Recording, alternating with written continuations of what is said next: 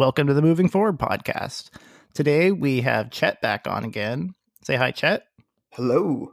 Chet is one of our recurring guest stars. Uh, you guys would have heard him. The last episode he was on was number one fifty-seven on equality.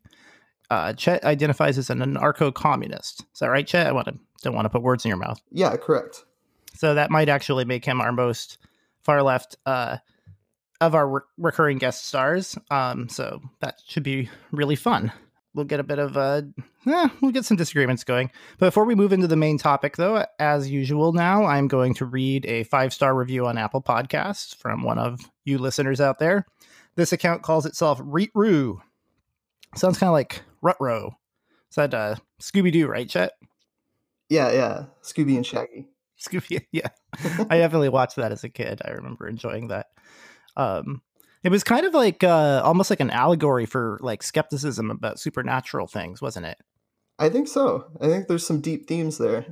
Yeah. And since uh, the topic today is free will, uh, I feel like that's kind of apropos. I didn't plan that. It just worked out that way, you know. All right. Uh, so here's the review from Reet-Roo. Great podcast. I have thoroughly enjoyed listening to this podcast, and I hope they continue to produce them. It's refreshing to hear both progressive and conservative perspectives and their willingness to explore the other viewpoints respectfully and with open minds. Aside from that, I'm a huge fan of Andrew Yang and really appreciate the discussion of his positions. It is clearer than ever to me that his policies have a very broad appeal. Thanks for the great program. Uh, you're welcome, Reet-Roo. And if anybody else out there writes a five-star review of us on the Apple Podcast app, I'll read you next. All right, Chet. So, um... free will. Right. Uh, you're a very, very educated, well-read guy. You spent too much time in college, as you said. I should probably mention Chet's full name is Chet Gaines. I just realized I just called you by. At, at this point, I think most of our regular listeners know you, like like you're one of their friends, pretty much. You've been on it often enough. Um, so, Chet, a quick rundown of the free will discussion. Why does it matter? Um, and like, what are the basic positions on it? Sure. So. Um... Let's see. Most people, uh, whenever they think of free will, uh, they, they're just thinking of kind of uh, how they decide to move through the world and make make decisions about, you know, what they eat or, you know, what career choices they make or something like that. Um, and the most, I would say, popular position among uh, just, you know, regular folks uh, would probably be libertarianism. Uh, and that's that's metaphysical libertarianism. It's not uh, political libertarianism. The two don't really have anything to do with each other. Um, that is where uh, basically you think like you're the one, you know, uh, call it like driving the car. You're you're the one calling the shots. Uh, you uh, could have chosen B, but instead you decided to choose A. That sort of thing. Um, I am skeptical of that position, and I th- I think you are as well, Rio, to, at least to some degree. Yeah, I I would say that libertarianism, not all philosophers of free will would agree with this, but I think that libertarianism in that naive form is um, incompatible with the data um, and really meaning like the scientific data, the the, the neuroscientific data. Um, and I, I think that it's incompatible with a scientific worldview in a philosophical sense. It, um, science tends to be deterministic um, in its assumptions. And so if you believe in science, um, it's hard to believe in that kind of naive libertarianism. I think it pre- presupposes an existence of some kind of metaphysical, extra scientific thing that a person in a rational mindset is, I mean, I suppose they're free to do that. You can find scientists who believe in, you know, spirituality and so forth, but it definitely requires almost like a religious level of, of faith and, and, and the idea of metaphysical free will. Yeah. Yeah. And that sort of belief is actually like correlated with religiosity and uh, some of the other stuff we'll talk about today as well. Um, so that's that's kind of the the popular image that people get whenever they think of free will. They think of like, you know, how they are driving uh, through their life, that they're the one in control of it.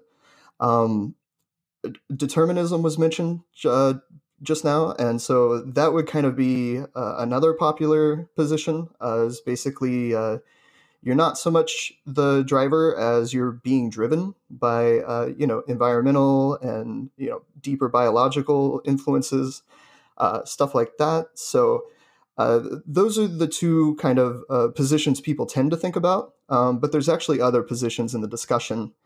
Um, so compatibilism would be a position where a person believes in determinism, but also uh, keeps uh, some of the the language around free will and still believes that that's like a useful concept for describing some types of behavior and some actions in the world. Um, and then uh, let's see. So so we have uh, determinism, uh, libertarianism. Uh, those are incompatible with each other. But then you have compatibilism, which sees uh, free will and determinism as as uh, not opposed. And then uh, the position I tend to take these days uh, would be called hard incompatibilism. And uh, this is a position that uh, recognizes that maybe there are some aspects of the world that aren't uh, fully deterministic. Um, you know, maybe there's some like quantum weirdness or something like that, that, that means uh, not everything follows from A to B. Maybe, maybe the world's a weird place. Um, but, you know, whether the, the world is uh, deterministic or indeterministic doesn't really matter to hard incompatibilists. Uh, we think uh, free will is still not a concept that, that is uh, compatible with the universe as it is. So um, I think those are those are kind of the main positions, um, and it, it it would probably get more exotic from there, like kind of above my pay grade. Yeah. Okay. Great. That's a um, really good rundown. Um, let's talk about this basic idea of free will a little longer uh, before we segue into its relationship relationship to criminal justice, um, which is where its intersection with politics is in this conversation. Otherwise, it's just this kind of abstract idea that people get paid too much money to sit around and think about. Right. Which is a which is a really um a lovely a lovely privilege um and in academia. I, I like you, I spent too much time doing that too, and it was it was it was nice. Um okay. Yeah, something that stands out to me is that we're both deterministic. Um, we, or, we, or I, is that, am I incorrect in saying that? Are you not, uh, do you, in the libertarianism versus determinism debate, would you say that you sit, I side with determinism, or, or do you think it's a total red herring?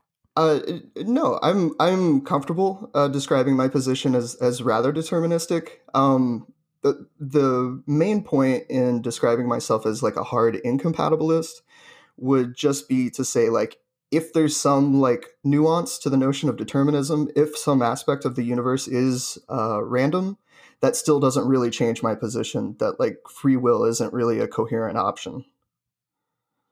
Okay. Yeah, that that's interesting, because if you kind of think about the the broad landscape, we're on the same side, it seems, more or less, in the libertarianism versus determinism debate. We both think that that the world is determined in a way that's incompatible with metaphysical free will.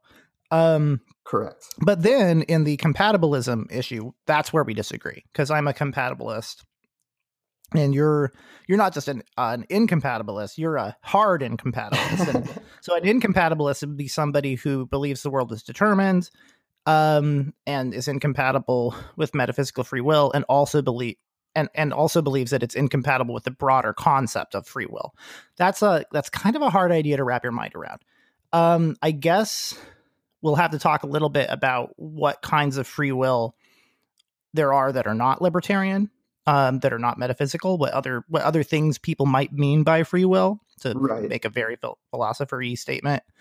Um, but broadly speaking, an incompatibilist just thinks that uh, that um, determinism is incompatible with all concepts of free will, not just the libertarian concept of free will. Um, but uh, you made a distinction, which I found really interesting, of a hard incompatibilist, which is not, which is somebody who not only thinks that determinism is incompatible with all forms of free will, but also thinks that the determinism indeterminism issue is a red herring, which is a really strong philosophical position to argue from if you agree with that uh, precept.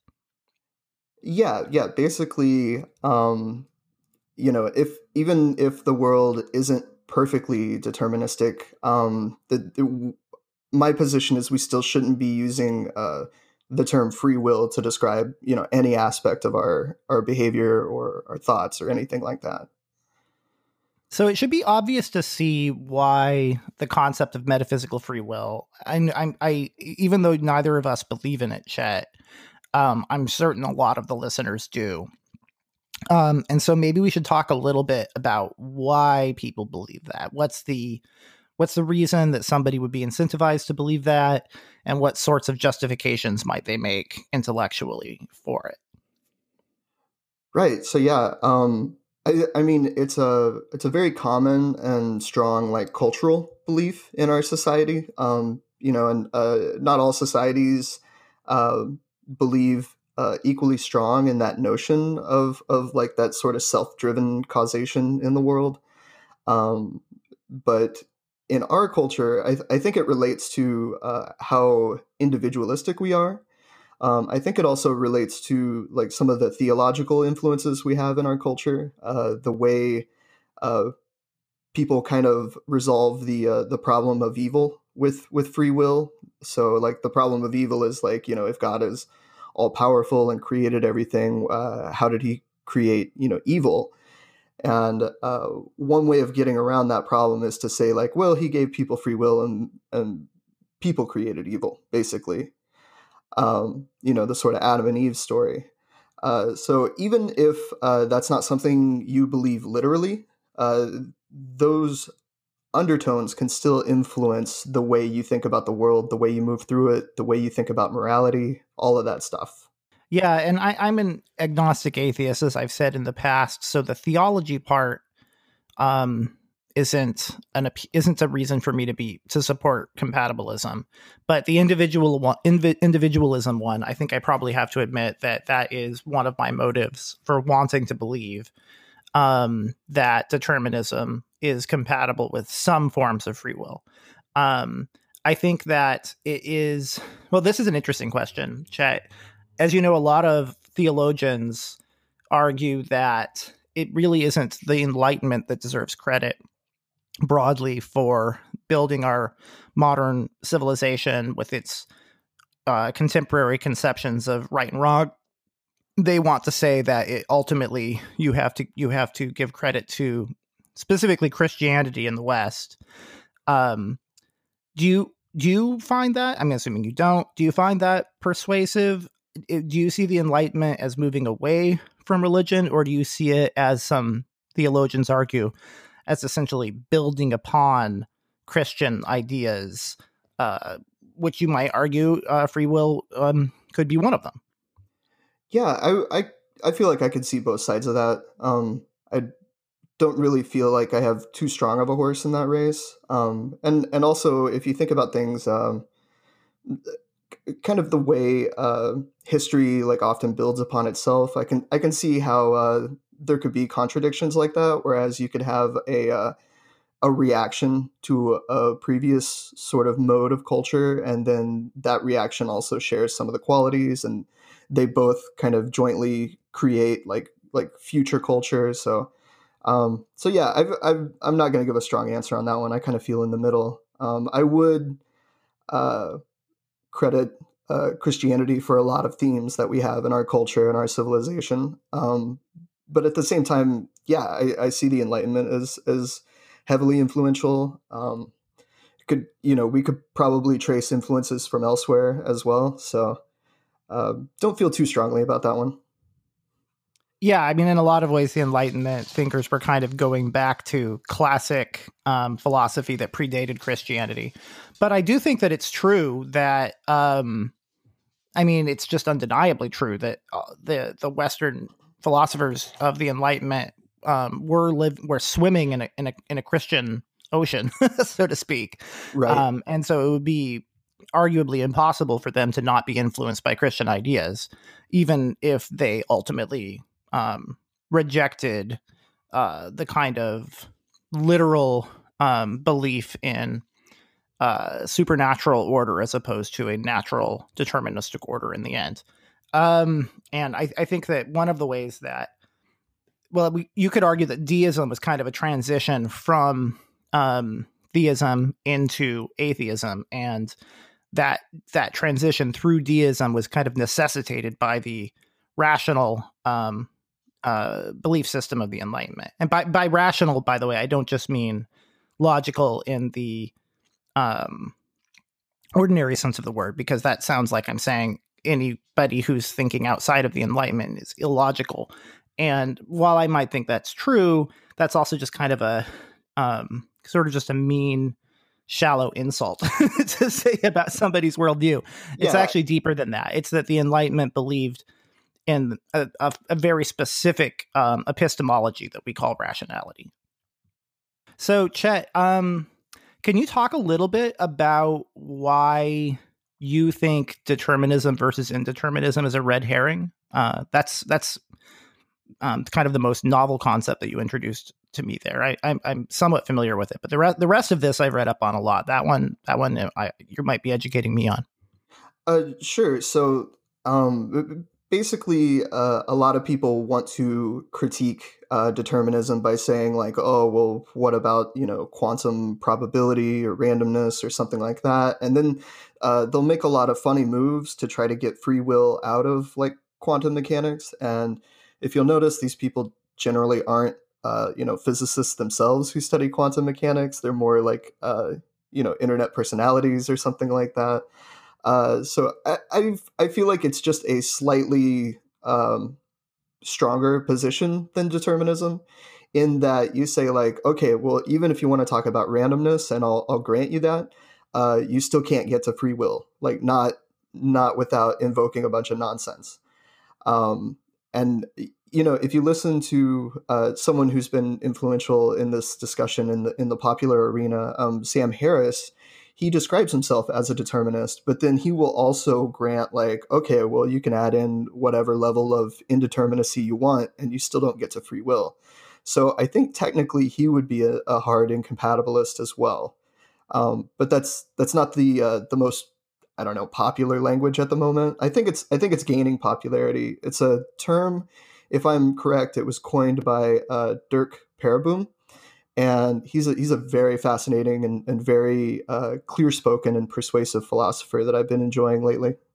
Yeah, no, I it, it reminds me of, you know, debates about the, say, L G B T rights, for example, um, and a lot of people argue that because it's not a choice um, to be, you know, that you're you're born gay or whatever, um, that that means that you can't uh, judge it morally. You can't consider it immoral to be gay if you're born that way. But um, that really is a terrible red herring. It's a terrible philosophical foundation for L G B T rights because, um, you know, people are also born as sociopaths, you know, or, or are born with a, a tendency toward uh, like pedophilia. They don't choose to be pedophiles, but they still, you know, we still frown upon people acting on um, so sociopathy or psychopathy or, uh, in the case of pedophilia, it's literally against the law, and I think it should be.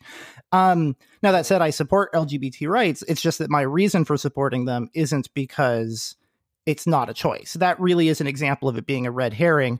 But, you know, what's funny is sometimes the arguments that are the most persuasive with the general public, that argument really, really does help change a lot of minds, um, are also just objectively not good arguments. And that could be because people aren't really op- aren't really thinking logically when it comes to their political positions. They tend to be motivated more by, you know, emotional arguments. Like, I mean, it, it is a strong emotional argument. I mean, if somebody's born that way, then how could you possibly judge them for it? That just seems really mean and cruel, right?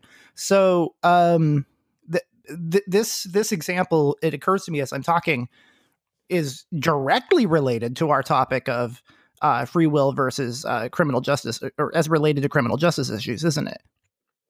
Right. Yeah. And uh, just to jump in, like I, I do think there are uh, uh, environmental influences on like the the examples that you mentioned. That, you know, uh, maybe people are born with like a predisposition towards uh, you know, sociopathy or something like that. Um, but depending on uh, you know, a lot of early childhood influences and, and other factors uh, that can express itself in different ways. And, you know, some people will be born with those predispositions and just, you know, not understand that like uh, belching at a funeral is inappropriate.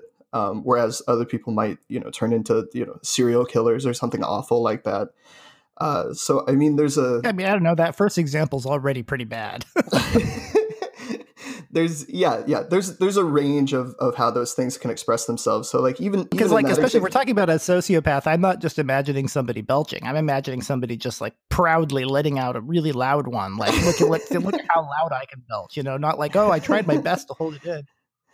Yeah, I mean, it's it's it's going to be uncomfortable either way because, you know, there's there's a predisposition towards not understanding uh, other people and the situation you're in, or or maybe understanding them in some ways, but not others. And so not understanding what's appropriate for a moment. But uh, so one one of the but, one of the yeah, early um, proponents of L G B T rights was a guy named Carl Maria Kertbeny, who um, who did not argue that it that, you know, it's not a choice, um, which, you know, is true. Um, you know, they're, they're, it's, it's probably almost certainly all genetic. It's definitely at least partially genetic. And if environment plays a factor, um, as in your example of the sociopath, um, if the environment plays a factor, that's still outside of your control because you don't get to decide how you're raised. And then you've also got this, this genetic tendency on top of it. Right.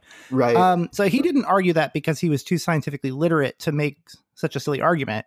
Um, his argument was actually founded on in basic liberal values uh, in the classic sense, which is essentially the idea that unless um, acting upon this behavior, regardless of whether or not you were born that way, unless acting upon this behavior, unless you can demonstrate that it's harmful, that you're committing a harm against another person in some way by doing that, society should be tolerant of the behavior because um, respecting the freedom of of an individual to live their best life, life, liberty, and the pur pursuit of happiness takes precedence over the fact that some other person might be offended by that person's life. Yeah, I mean, I and like I've, merely being offended by by somebody else, by how somebody else chooses to live their life, doesn't rise to a high enough level of harm to justify restricting the other person's liberties. Yeah, I I find that persuasive as well. So, um.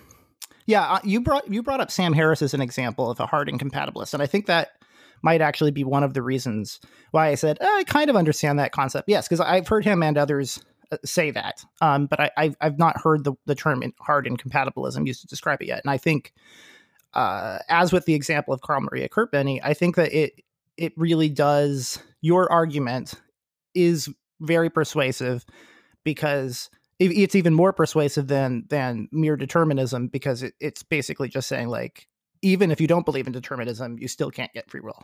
Um, can you say a little bit more about that, though? Because I, I think that there's some dots that we haven't really connected. Like, why is it that even if you have some randomness in the system, that still doesn't get you to free will?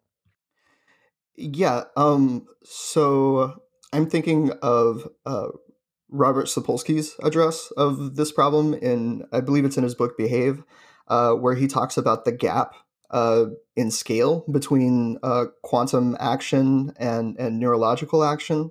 Uh, and, and he argues that these two things just, just really can't affect each other. Um, I, I find that argument to be interesting, uh, but, but in a, in a larger, like more broad sense, um, it, it just doesn't make a whole lot of sense that uh, you would, you would combine uh, deterministic action with indeterministic action, and somehow you would end up with a uh, you know, like you say, the, the metaphysical free will, where you would end up with uh, some kind of ghost in the machine, like uh, engaging in, in sort of contra causal action, somehow uh, defying the the deterministic, like, macro world we all inhabit. I don't I don't know if that was. Yeah, no, that made a lot of sense. Or... no, I, I, I, well, I, I don't know. I can't say whether or not our listeners will have followed it. This really is a very big topic, and it's just it's hard to summarize in just a few minutes. Um, but do you have like a um a specific book that you'd recommend people read if they want to understand the hard incompatibilist position specifically? Um, you know, the book I, I haven't read it yet myself. Uh, it's it's coming out soon, and I'm I'm anticipating it very much because I think it's probably going to be one of the most important books written on this subject. But um, Greg Caruso and Daniel Dennett have actually co-authored a book called uh, Just Desserts, and it should be coming out any day now. Um, I, I ordered mine several months ago, and I'm, I'm just checking the mail for it every day. Um, but uh, Dennett uh, comes from the compatibilist tradition, and he's, you know, connecting this to the, the criminal justice angle of things. Uh, he's definitely open to uh, reform in the criminal justice system, uh, but it seems like he still leaves some sort of room for this philosophical concept called just desserts. Uh, Greg Caruso, on the other hand, is very critical of the concept, um, and he's he's arguing for this uh, hard incompatibilist position where, uh, you know, the notion of like holding individuals morally responsible for their behavior isn't really uh, coherent, and that's that's really what is meant by the concept of just desserts. That Uh, if you've done something bad, well, then it is just that, uh, you know, punitive measures are applied to you in response to that that bad behavior, or vice versa. If you do something good, that that calls for, uh, you know, some kind of monetary reward or praise or something like that. Um, if if we do live in some sort of like deterministic or indeterministic or, or some combination of these forces, uh, if that's how the universe really works, Um, it's really hard to say that anyone deserves anything or that, that any kind of justice can follow from that sort of approach. Um, so, so yeah, there's, there's a, a chunk of some thoughts, and I'm sure that brought up some questions. Yeah. Let's uh, riff a little bit on Harris and Dennett. Uh, they have a history of arguing with each other because Harris, being a hard incompatibilist, is going to be on the other side of the argument from Daniel Dennett, who's uh compatibilist. Um, you know, you talked about Harris like he's only been influential in the in in like the public sphere and popular popular debate. I think that's a little unfair to him. I don't think somebody. I mean, Daniel Dennett is ob- is arguably one of the most influential professional philosophers on the subject of free will alive today. Um, and I don't think he would waste time debating with Sam Harris if he was just some, you know, quack on the internet, right? I mean, he is, he does have a P H D in neuroscience, which is d- very related to the subject of free will. And his doctoral thesis was related to, it was essentially a philosophical exploration of neuroscientific things. So I think he has um, professional claim to lay to, uh, you know, some of these philosophical questions, especially the ones that are related to hard science. Yeah, no, he, he's definitely been uh, influential in, you know, the, the, the more academic side of things as well. I th- I think um, just where he's been most influential is on the pop side of things. Oh yeah, no, you're and- not wrong about that. You're not wrong about that. I think I think that like Harris, Harris and Dennett um, were both part of the the whole new atheist movement that happened with um, the Oxford biologist Richard Dawkins and right. uh, Christopher Hitchens, uh, the late journalist. And so I think that Harris was influenced by Dawkins. And Dawkins's career is basically that of somebody who, um, at a very early stage of his academic um, career, he recognized that he he argued that writing in a way that lay people can understand is actually better than just writing academic papers, right? And and so right. the, his um his in fact he he he was um. He was granted an honorary position at Oxford related specifically to the public understanding of science. Um, and so I think, you know, an institution as venerated as Oxford recognizing that there is real academic value in helping the, the general public, not just your students and not just your colleagues, better understand the subject. I think that's where Harris is coming from there. So, yeah, I think you're you're right that within in, in terms of like purely academic literature and publishing in academic journals and that sort of thing, obviously Daniel Dennett has done a lot more of that than Harris. But still, I think Harris's contribution matters.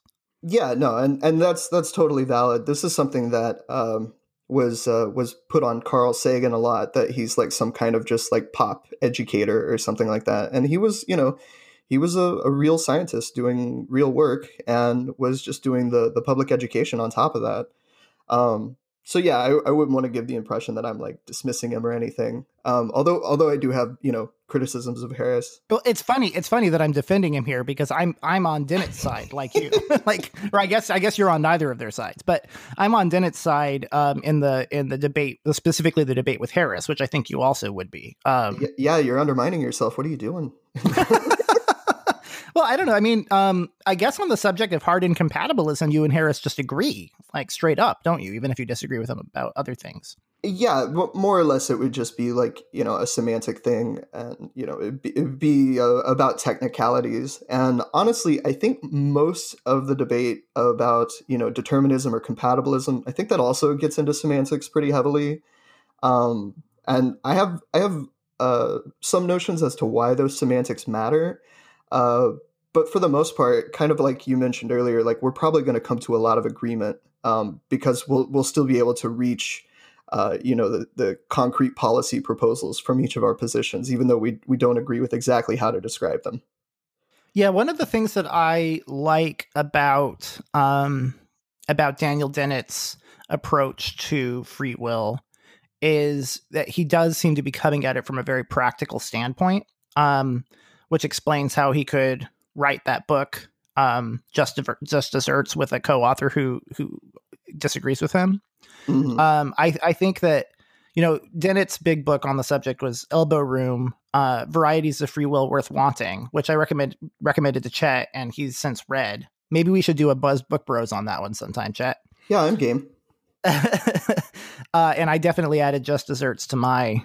Um, my reading list. I'll, I'll, I'm going to definitely read that.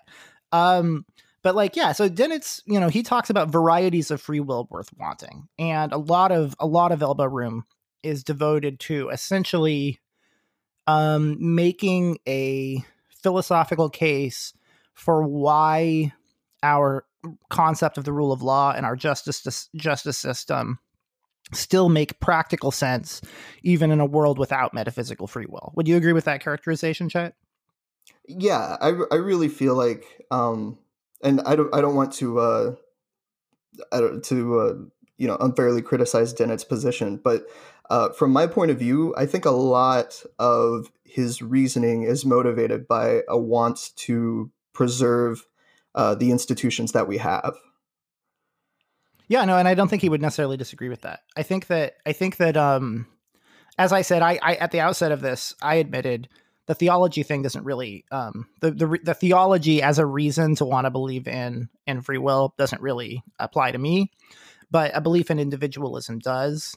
Um, and I think that the you know the the biggest argument that Harris made against Dennett's concept of free will is that basically Dennett's just kind of moving the goalposts. He's just sort of redefining the term to mean something different, um, which is, I think, objectively true.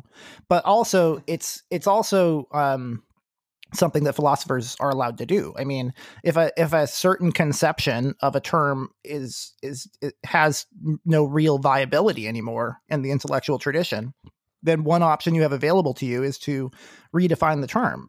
Um, and really all Dennett has to do is show that there is something that it, we could call free will, and whether or not we call it that is ultimately just semantics. Right? It's really quite arbitrary.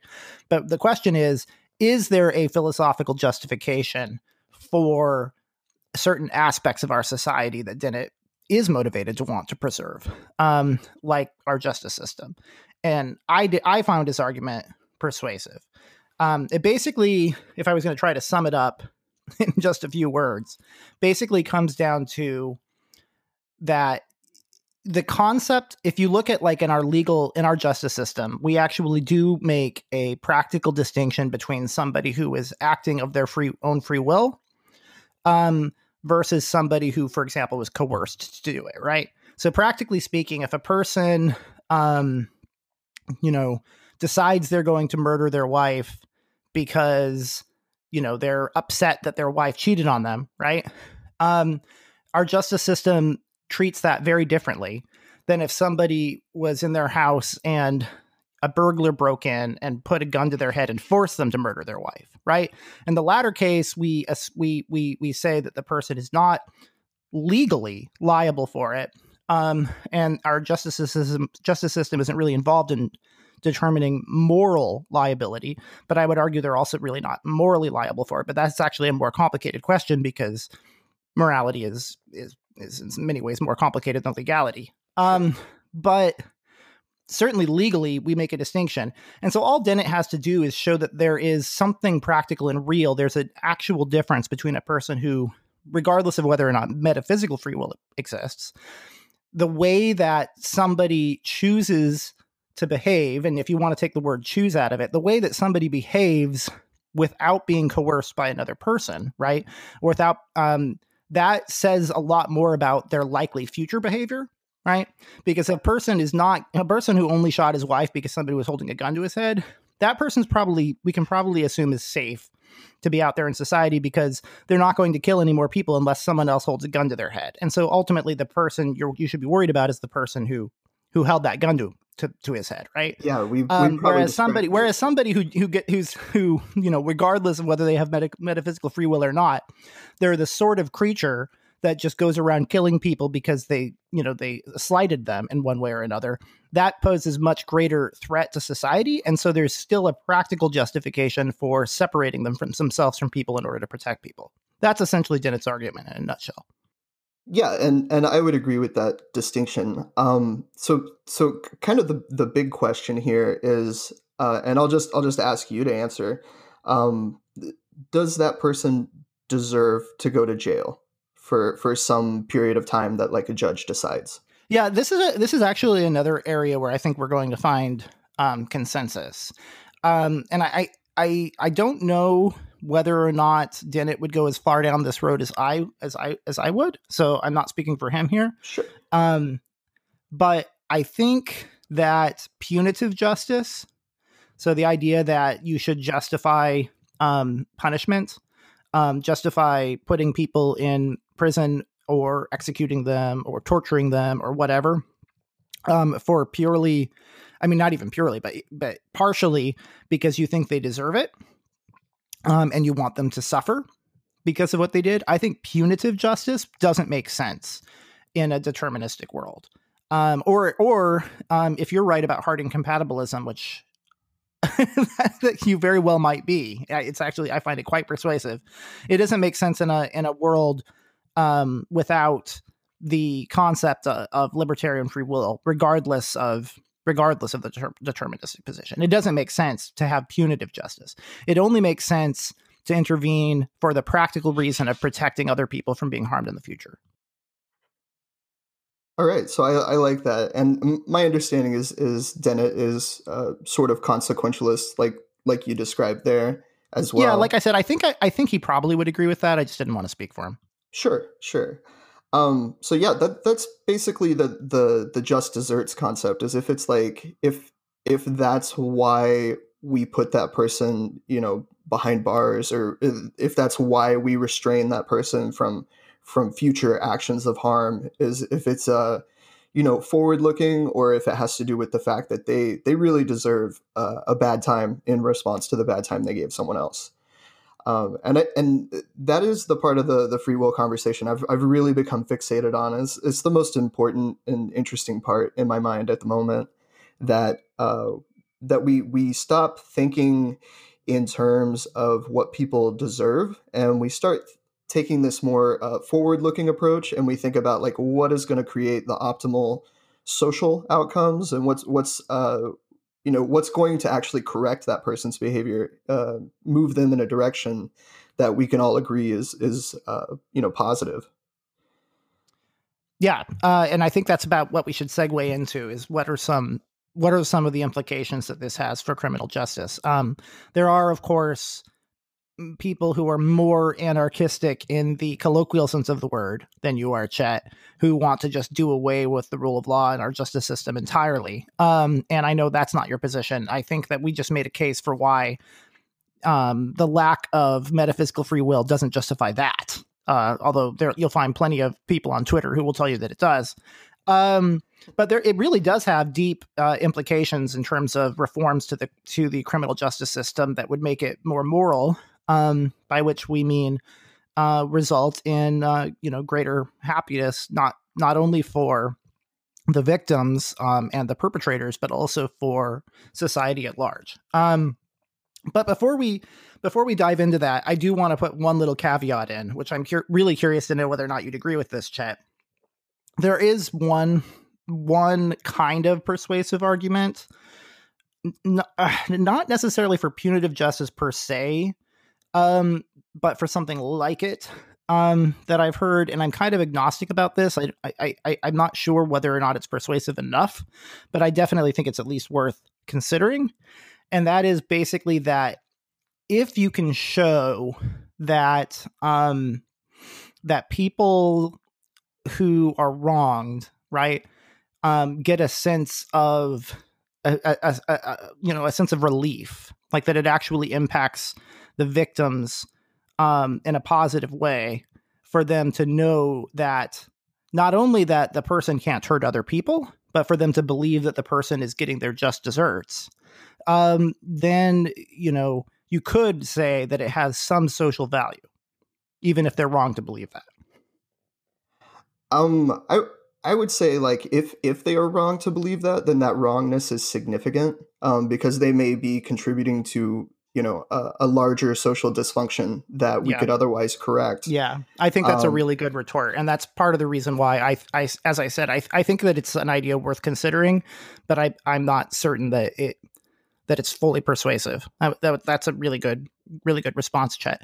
All right. So um, what do you see as the um, implications in terms of reform of our criminal justice system that this this concept has? Um, well, I, I think it's really huge. Um, so, for example, I just uh, finished reading the book, The New Jim Crow, which is, uh, you know, a book about how, uh, you know, we started out in this country with a, a system of slavery. And when that system failed, um, we sort of reorganized our, our, our white supremacist order into this, this tradition of Jim Crow, you know, and, and establish that in laws. Yeah. Uh, no, I, so I, I just have to jump in here for a second. Oh, sure. Sure. Um, I, I have, I've said on the podcast many times that I think that, that, you know, um, postmodernists who argue that the entire concept of the rule of law is white supremacist or nutsoid. Um, but I have to say there's a huge distinction between that, which I do think is a silly position, and what Chet just said, which I think is on the face of it just true. I mean, Jim Crow is white supremacy. You know, like our entire our entire justice system is not, but Jim Crow is. It absolutely is. Or was. Yeah, I, I think that other discussion, or people want it to exist, it is. Yeah, I think that other discussion would be uh, much. much more difficult to establish, but um, but yeah, as far as like arguing that that Jim Crow was a white supremacist order, it was so explicitly. Um, it would be really difficult to say otherwise. Um, and the uh, the argument yeah, presented, yeah, yeah. The, oh, I think it's just important to I, I I say that more more in order to say that admitting that fact, which is undeniably true, um, is just I just want to stipulate it's not it's not. part and parcel to saying that the entire concept of justice or the rule of law is white supremacist. It's the, the way that we went about our justice system for a long time was. Right. And, and I'll, uh, I, I want to get back to the idea of, of rule of law later. Um, but, uh, just to continue on this track. Um, so, uh, you know, Jim Crow didn't last forever. Um, it was eventually, you know, overcome by, uh, efforts like the civil rights movement. And uh, it it was sort of uh, reorganized into a more uh, implicit system of oppression that we understand now to be, you know, mass incarceration and the drug war, where th- this this system isn't uh, explicitly white supremacist. Uh, however, if you look at like the statistical outcomes, uh, it it wouldn't be hard to make that argument. Uh, that that it is uh, implicitly white supremacist. Uh, the the drug and actually, uh, if you look at like quotes by you know the Nixon administration and and other administrations, you can see Nixon was a racist piece of shit. Yeah, yeah, and and he was very explicitly fighting the drug war for white supremacist reasons. Um, so yeah, and you know, uh, Bill Clinton was actually looked upon pretty uh, favorably by by black folk. Um he was yeah in fact they at the time they called him the first black president. right Right. And yet um, he contributed significantly to uh, this this problem of mass incarceration and the drug war, and also restricting, you know, people who have a felony on the record from uh, getting public assistance or being able to get a job, uh, made all that stuff much more difficult. Yeah, it's and worth so, saying so did Joe Biden. And I think it's fair to say right. in the case of Clinton and Biden that there's no evidence that they were consciously motivated by racism. And so I think applying the term white supremacy to them is it's it's at a minimum, it's it's uh, it's less reasonable than applying it to Nixon. I, I would definitely say it's a uh, it's a systemic dysfunction. It's not necessarily that any given actor in the system, uh, you know, has these conscious thoughts. Um, they may or may not, and it would be really hard to determine that. But uh, but it's that the the system as a whole, as it well, functions. That, no, I I, what, I just want to say, Chet, I agree with you that we yeah. can't know we can't really know what their intentions are. But in, in the case of some people, you can get a better sense of what their intentions are, because Nixon, you know, is like, we have evidence that he was a racist person. He said racist things, and, and he justified policies explicitly on racist grounds. Some people um, just tell you. And yeah, yes. And, and, but like I, that said, I, I, while I will admit we don't, we can't know what their intentions are, I think that maybe benefit of the doubt and innocent until proven guilty applies. 'Cause there are definitely people who, um, you know, who are more radical than you are, uh, who, who would want to tarnish the reputation of Clinton and Biden to a degree that I don't think that you would feel comfortable with. Well, I'm, um, my main interest here, of course, you know, I'm the one arguing that, that like, Uh, basically no one has moral responsibility. So, but, um, but my interest here is just kind of like laying that out. That doesn't a, mean that I can't judge them for being racist though. Or maybe uh, you think it does, but I am, nah. I, I, I don't think it doesn't. I, I think it's, um, I, th- I think in the judgment of other people's behavior in that way, um, there is like an impracticality there. And, and if we want like the most efficient progress, Um, sometimes that can hinder us. I, I agree with uh, that. But, but I, I wouldn't I wouldn't say like, oh, well, it's wrong to judge someone for being racist. Like that's No, that's a good point. I mean, much. actually actually I think I um accidentally stumbled into a better example of of the point I was trying to make earlier about there maybe being some kind of an argument for us for uh let's say um uh, a fiction of of of just desserts, or a fiction of of of punitive Uh, punishment, right? Because well, I think that if, if, for example, the belief that racist people are bad people, right? Right. Incentivizes people to stand up to racism and to not be openly racist, then that belief has a very positive consequence in the world. That's a, a stronger argument for that position, I think. Um, I, I, I think there's at least something to that. Um, but I, but I wouldn't, uh, I wouldn't like build my, I wouldn't use that as like a foundation of my, my thought process. Right. Agreed. Um, Agreed. But I'm not going to spend a whole lot of time, uh, condemning people for calling out racism or anything. Like, to me, that's, uh, even worse. Like, that seems a little counterproductive, but right, regardless right. of your motives. Like, like if I want to say they're being counterproductive, I'm being like, like meta counterproductive or something like that. In that case, um, oh my, my god, me- I want a my, t-shirt uh, that says "meta counterproductive."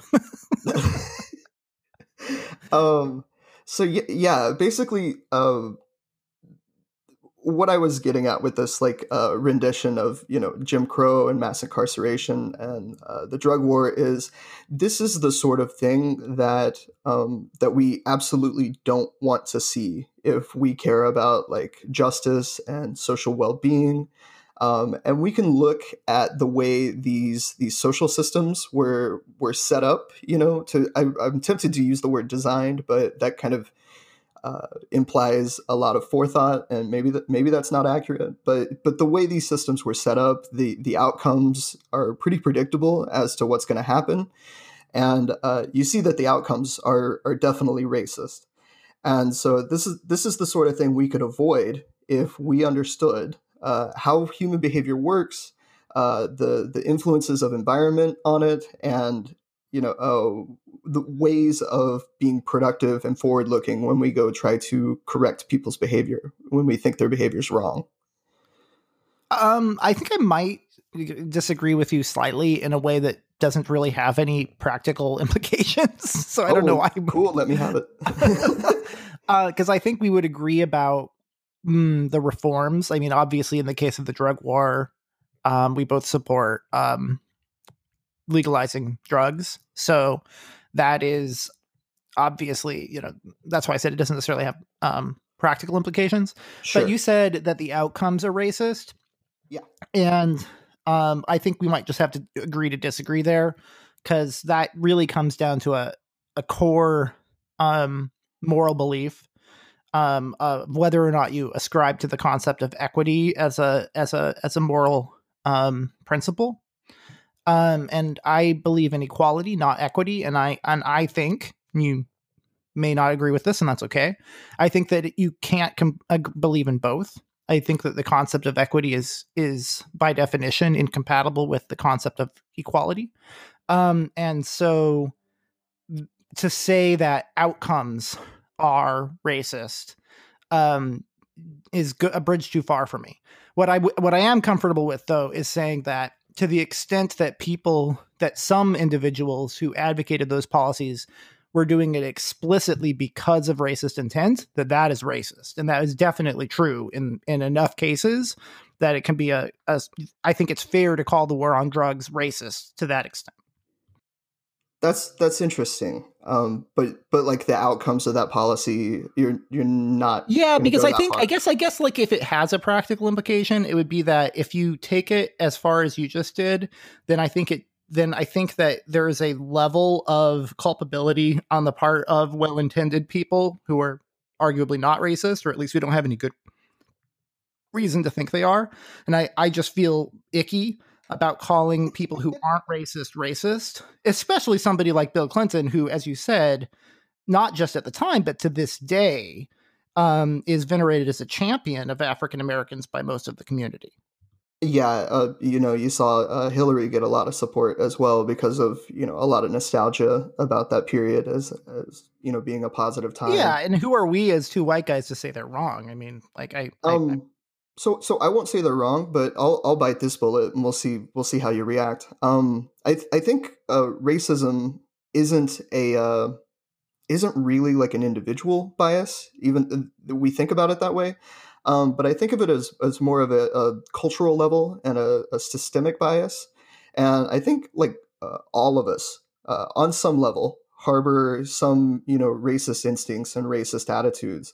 And I, I wouldn't exclude myself from that. I think if you, you put me through the proper psychological tests and uh, you exposed me to some of these tests where they have, where they like flash, you know, particular faces, um, you know, at you at a at a subliminal level where you can't actually register uh, what's going on consciously, um, and people tend to have uh, you know uh, somewhat racist instincts of, and that that comes from the environment that they were brought up in, and so I think that's something that we we all harbor on some level, and that's not something that I would try to uh, put guilt on anyone for. I, th- I think it's just a, a bit of a cultural fact about the way our society is ordered. And it's something uh, I would say we, we should all work to correct. I don't know. What do you think about that? Um, yeah, there's some more nuance there. Um, I think that there are different kinds of prejudice and different kinds of racism, if you're talking about that specific form of prejudice. Sure. I think that, that there are individuals who are Um, more unapologetically or even proudly prejudiced in that way than other individuals. Um, and so I think that talking about individual motives matters um, to that extent. Uh, but I think that there also can be systemic prejudice as well. I don't think that you have to believe in just one or the other. And I find the tendency to erase individual responsibility by making everything defining racism only as systemic leads to absurd statements like only white people can be racist, which is, I think, just not true. Well, um, but, uh, so, so uh, as for evidence for that, um, uh, you know, a lot of, I, I, I don't recall if the evidence is a hundred percent on this or not, but um, a lot of uh, you know people of color have those same uh, you know uh, biases, the internalized biases as well, And so it's it's not um it, it's not about the color of your skin. It's about how culture has taught you to perceive other people. And so it's and and I would agree about a distinction between someone who's like an ideological white supremacist and someone who just grows up in a, a social order that that gives them a sort of uh, implicit bias towards white supremacy. Uh, yeah, so I, you don't even, it doesn't even have to be that far. I mean, because I, I don't think you have to be, you know, a card carrying member of the K K K, right? right? In order to, in order to, for us to be able to call you a racist person. I think that it makes sense to preserve to, I mean, if you use the word racist to just refer to the kind of prejudice that I think you're right, arguably all individuals have, at least subconsciously, I think that it, it it makes the word essentially meaningless because it applies to everybody. I think that it does make sense to to draw a distinction between that kind of subconscious prejudice that arguably we all have and somebody who is aware of their their racist tendencies, even if it doesn't rise to the level of full-on, you know, K K K card-carrying status, right? If it's a, yeah. the sort of person who would still be morally horrified by the acts of the K K K, Um, but nevertheless would still feel much more comfortable saying things like, well, you know, black culture is just inherently violent, right? I think that person is more racist than somebody who just has subconscious biases that, that they would feel bad about if they knew about them. Yeah, I, I'd agree. There's kind of a range of expression there. And and to just throw uh, another detail, I, I got this, I'm pulling this stuff from memory, which is always uh, dangerous. But um, I got a lot of these ideas from an article that Robert Sapolsky wrote, where he was talking about also in in these uh, these experiments that expose our, our implicit biases, um, something that could correct for our sort of racist biases is literally um, if the person you're looking at wears a uh, a baseball hat of a sports team that you feel positively about. So um, that that can actually uh, offset Uh, some of our, our racial biases. So um, even though these these results are, are widespread in our society, they don't actually run that deep. Yeah, um, no, I think that's a really I think that's a really good example. I like the baseball hat example. Yeah, I think what it is is more like, you know, it's human nature.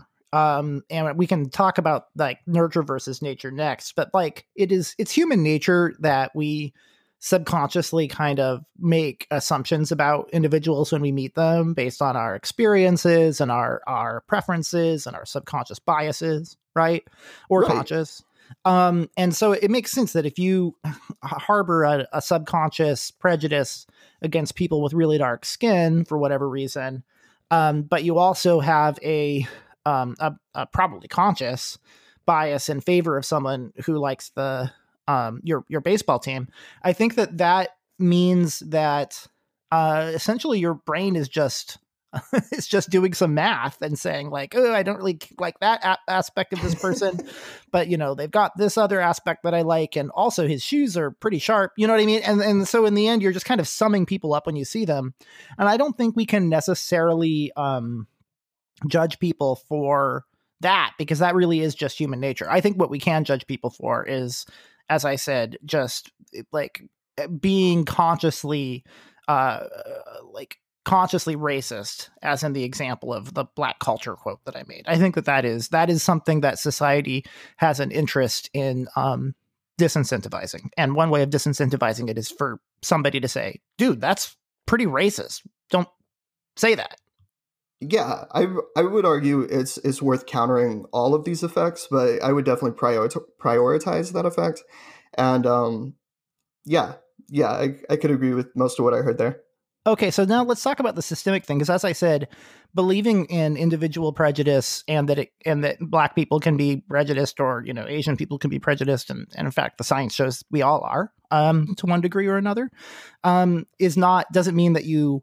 you know, can't believe in systemic prejudice or vice versa, right? There are people who try to argue that racism must only be defined as systemic and therefore only white people can be racist, and sexism must be systemic, therefore only men can be sexist, et cetera. We know that's not true. Um, but that doesn't mean that the systemic problems that you're talking about don't matter. They do matter. Um, and we've made a lot of progress on making our system less systemically racist and less systemically sexist and less systemically homophobic, you know, than it has been in the past. the degree to which it's still a problem is um, uh, is is more is more debatable. Um, but at a bare minimum, we can agree that to the extent that it is, it should be fixed. Correct. Yeah. Um, yeah. Yeah. I like that. And then it, it seems to me that when we're talking about systemic prejudice, we're kind, we are kind of talking about the nurture side of the nature-nurture debate, right? So if there are aspects about our culture, our system of government, et cetera, that are incentivizing people toward prejudice, or that are are um, are pre- pre- prejudicial in their treatment toward individuals, right? In one way or another. Um, that that is, we're talking about nurture. But then separate from that, I believe that there is something about humans. There's something about our nature that we will always have certain kinds of prejudices. Um, I think that the system can try to incentivize us to feel bad about that and to steer us away from acting on it. But I, I think that there is, it's not just a matter, and this is part of the reason why I think defining everything in terms of systems is wrong. Because I think that, I think that, you know, we're we're animals with biologies and, and genes, and um, our systems can help to incentivize us to behave in a certain way, but it doesn't erase the fact that we have these characteristics. Um. So I, yeah, I I'm gonna have a little difficulty there, because I, I think of our, our biology as you know a system as well. I'm a big fan of systems theory. Um and Wait, a communist who likes systems theory. Um, it, it's systems all the way down. No, uh, but but yeah, I th- I think when you're talking about you know some kind of like baseline prejudice that we're prone to, um, I think that relates to how our how our brains have evolved, and I do think in a number of ways we're prone to uh, unconscious snap judgments, and that has to do with uh, the fact that you know if you're in an environment where uh, a tiger might eat you. Um, you're better on uh, erring on the side of, you know, uh, hyper-attention and running away. And uh, our, our brains are somewhat wired to make those sorts of snap survival judgments rather than like, oh, I wonder if that's a tiger. Like, hmm, maybe I'll think about it. Like, and meanwhile, that guy got eaten, you know, so he was, he was selected against.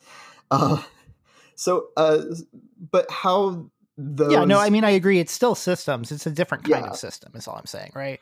I mean, oh. if we can figure out ways to alter people's um, genetic makeup or whatever, then suddenly it becomes, you know, the, the boundaries between nature and nurture get even more gray. Uh, but I think right now they still matter. Well, what I would say is that the way those um, sort of snap judgments map on to our society and the way they become associated with something like uh, race Um, that that has a lot to do with environment, and so I, I think even yeah. though uh, we're gonna have a we're gonna have a prejudice towards uh, you know various types of irrational beliefs, um, I think there's a lot we can do to shape our environment to keep those prejudices from becoming a problem. Yeah, no, um, I, I, I agree with that. Um, okay, so obviously ending the war on drugs seems like a pretty good uh, practical implication in terms of policy. What are some other uh, criminal justice reforms that you think that this has implications for? Yeah, um, well, I mean, just uh, we mentioned the war on drugs. Um, I also mentioned uh, mass incarceration, which was kind of the main target of the, the new Jim Crow. Um, you know, we just love locking people up in this country. We do it at just an unheard of rate compared to almost every civilization that's ever existed. I th- I think we're the winners of all time as far as like, you know, putting yeah, people so, in cages. Yeah, so I mean, obviously, obviously the war on drugs is a huge part of the reason for mass incar- incarceration. Can you think of mm-hmm. other examples of things that people shouldn't be locked up for? Um, you know, if you look at uh, countries and and these are not ideal examples, but they are real world examples that we can learn something from. If you look at countries that are less punitive and that are, um, I don't know, more uh, focusing on reform, uh, a lot of a lot of places get better results. Wait, I just have to say, in this case, you mean reforming the behavior of individuals, not just reforming the policies. Correct. Yeah, yeah. They're they're focused on uh, the the actual rehabilitative process um, and and behavioral change. Um, Bingo. So there you go. That's the, I agree with that. I think the other big implication is that in a world without metaphysical free will, it makes not just moral, but also practical legal sense to uh, emphasize rehabilitation over punitive punishment. Yeah, it it, it makes sense from almost punitive every punishment angle. Is a bit redundant, but I... um, no, it makes sense from almost every angle. Like, uh, you know, there's there's various prisons in Norway you can look at that they they uh, save a lot of money because they're not having the same people come and visit them, you know, two, three, four times. Uh, they someone shows up, they have a problem. They help them work it out. They help them connect with their community. And when those people come out of those prisons, which, to be honest... There you go. Okay, yeah. So practically speaking, people who are more effectively rehabilitated are less likely to be repeat offenders, um, which right. is... which is not just good for them, it's good for society because fewer crimes are being committed. So basically, keeping people in jail for longer or locking, locking them up on the first minor offense is not necessarily the most effective way of creating the incentives that you want in society. And in fact, right. it might actually harden them and make them into worse criminals. Yeah, and there, there um, are, there's hard evidence for that in many cases. Yeah, and also, as uh, one of my favorite philosophers said, you know, uh, I think over one hundred years ago, that... Uh, prisons are the universities of crime. It's it's where people go to to really learn how to do stuff. You know? Yeah, no, you're not so wrong about that. You're absolutely we, uh, right, Chet. Yeah, um, we condition people into surviving in, in harsher situations, and, and they adapt because that's what people do. We're we're extremely adaptive to environment. And so, yeah, you put someone in a tough situation, they're going to learn how to deal with it. So one is we should be much more selective about the sorts of things that we make illegal at all, and the drug war is a, a good example of that, right? right? Um, another ex- other obvious example, this isn't one that's enforced, but it would be like, you know, the laws against sodomy and that sort of thing are absurd, right? Um, sure, sure. I think it's important to point out also apply to straight people. Um, you know, straight right. people benefit from sexual liberty as well. Um, you know, so there's that's one. And then another is the rehabilitation uh, versus punitive emphasis, right? Yeah, I, I have a third one for you. Um, Uh, basically uh, preventative measures that we can take. So uh, one of the things I learned about, um, you know, crime rates in The New Jim Crow is it was cited that when you control for uh, joblessness, uh, the violent crime rates between black and white, you know, male youths uh, equal out. And so, uh, you know, there's a lot of talk about the statistics with, you know, black crime and things like that. And it's like, well, if you, if you adjust for these various, you know, economic conditions, uh, we see that this isn't any sort of inherent problem. This is a, a, a reaction to environment. And so, uh, you know, we can take all kinds of preventative measures to just make sure crimes never happen in the first place. There's, there's tons of measures we can take, like uh, U B I, That would that would be one of them that's been proven to lower crime, uh, you know. And there's there's a, a million other approaches we can take to shaping yeah, society. That, that's to where a good example. Crime absolutely. Won't happen. Yeah, yeah, yeah. I mean, obviously, I don't think that it's going to result in zeroing out the level of crime. I I, I think that there are some people, it's just their nature. They're always going to commit crime, no matter no matter how well you um cr- make create the incentive structures. But I do think that it's obviously true that it would drastically reduce crime. Right. Another uh, related example would be, this is one of the reasons why I support um, uh, women's right to choose. I think that when you force women to carry children to term um, against their will, that it results in those women's lives. You know, maybe they have to drop out of school. They make less money over the course of their lives. Plus, they have an extra mouth to feed. It increases poverty, which also increases crime. Um, so, you know, these are the sorts of things that we, we should care about. Even if somebody does believe in free will, I think it still makes sense to try to prevent, to try to prevent crime in that way, actually. Um, right, right. Yeah. Now, and I guess, I guess this is kind of related to the rehabilitation versus punitive thing, but a, a, a pretty big category where it matters is quality of, quality of life in prison. You know, if right. you're motivated by punitive things, then you would say, you got to make prison as uncomfortable as possible. But of course, that's part of what breaks people's psyches down and turns them into hardened criminals, isn't it? Um, so you could argue that even if it costs taxpayers a little more money, having prison not be a place that turns them into hardened criminals um, is is worthwhile. Oh, you, you likely come out ahead. And like I mentioned earlier. Yeah, I think you're the- right. I think you would save money because it's very expensive to lock people up. When yeah. they when they recommit crimes. like I mentioned with, uh, you know, the model of some of these places in Norway, uh, you have uh, these prisons that um, don't necessarily restrict people from leaving, which is so counterintuitive to us. Um, and they look more like summer camps, and they have, you know, music studios, and they have, they have all these facilities to, to help enrich that person's life.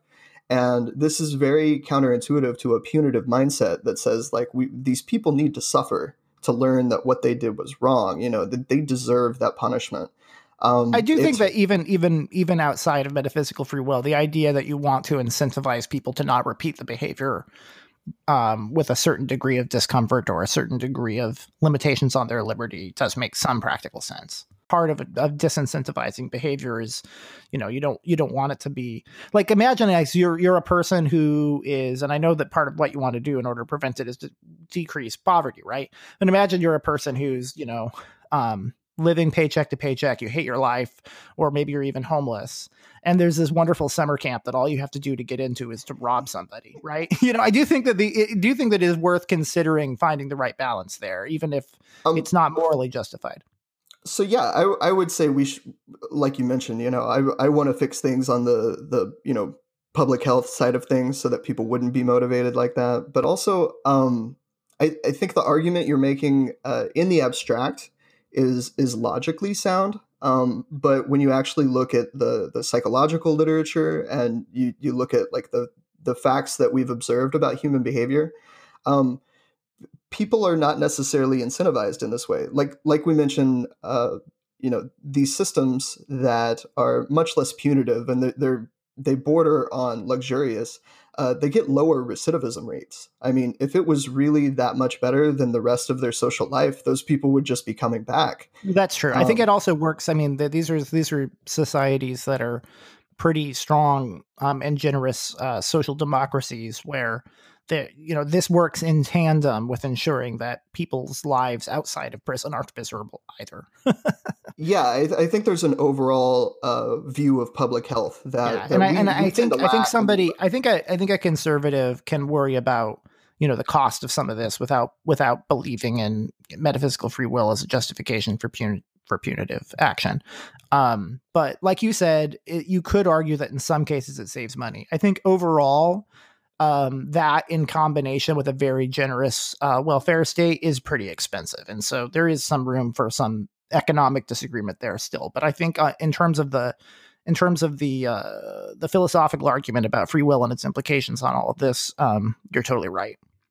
Sure. And and I would argue even even if it uh even if it didn't come out that, that it was uh, beneficial economically, um, I'd say it's something worth paying for. Like, uh, you know, a healthy, civilized society is is worth paying for. That certainly would be the, the left-wing argument, and I am willing to compromise with people like you. uh, but not the tankies. Fuck the tankies. Fuck the tankies. All right, and uh, Chet, do you wanna do you wanna say it? Yeah. Uh, moving forward is our gumbo.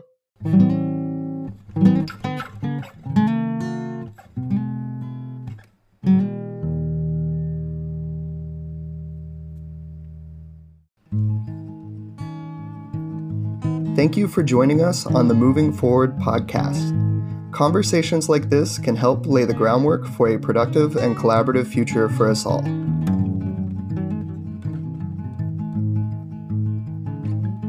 If you haven't yet, go to moving forward pod dot com for more content and information that can help you support the show.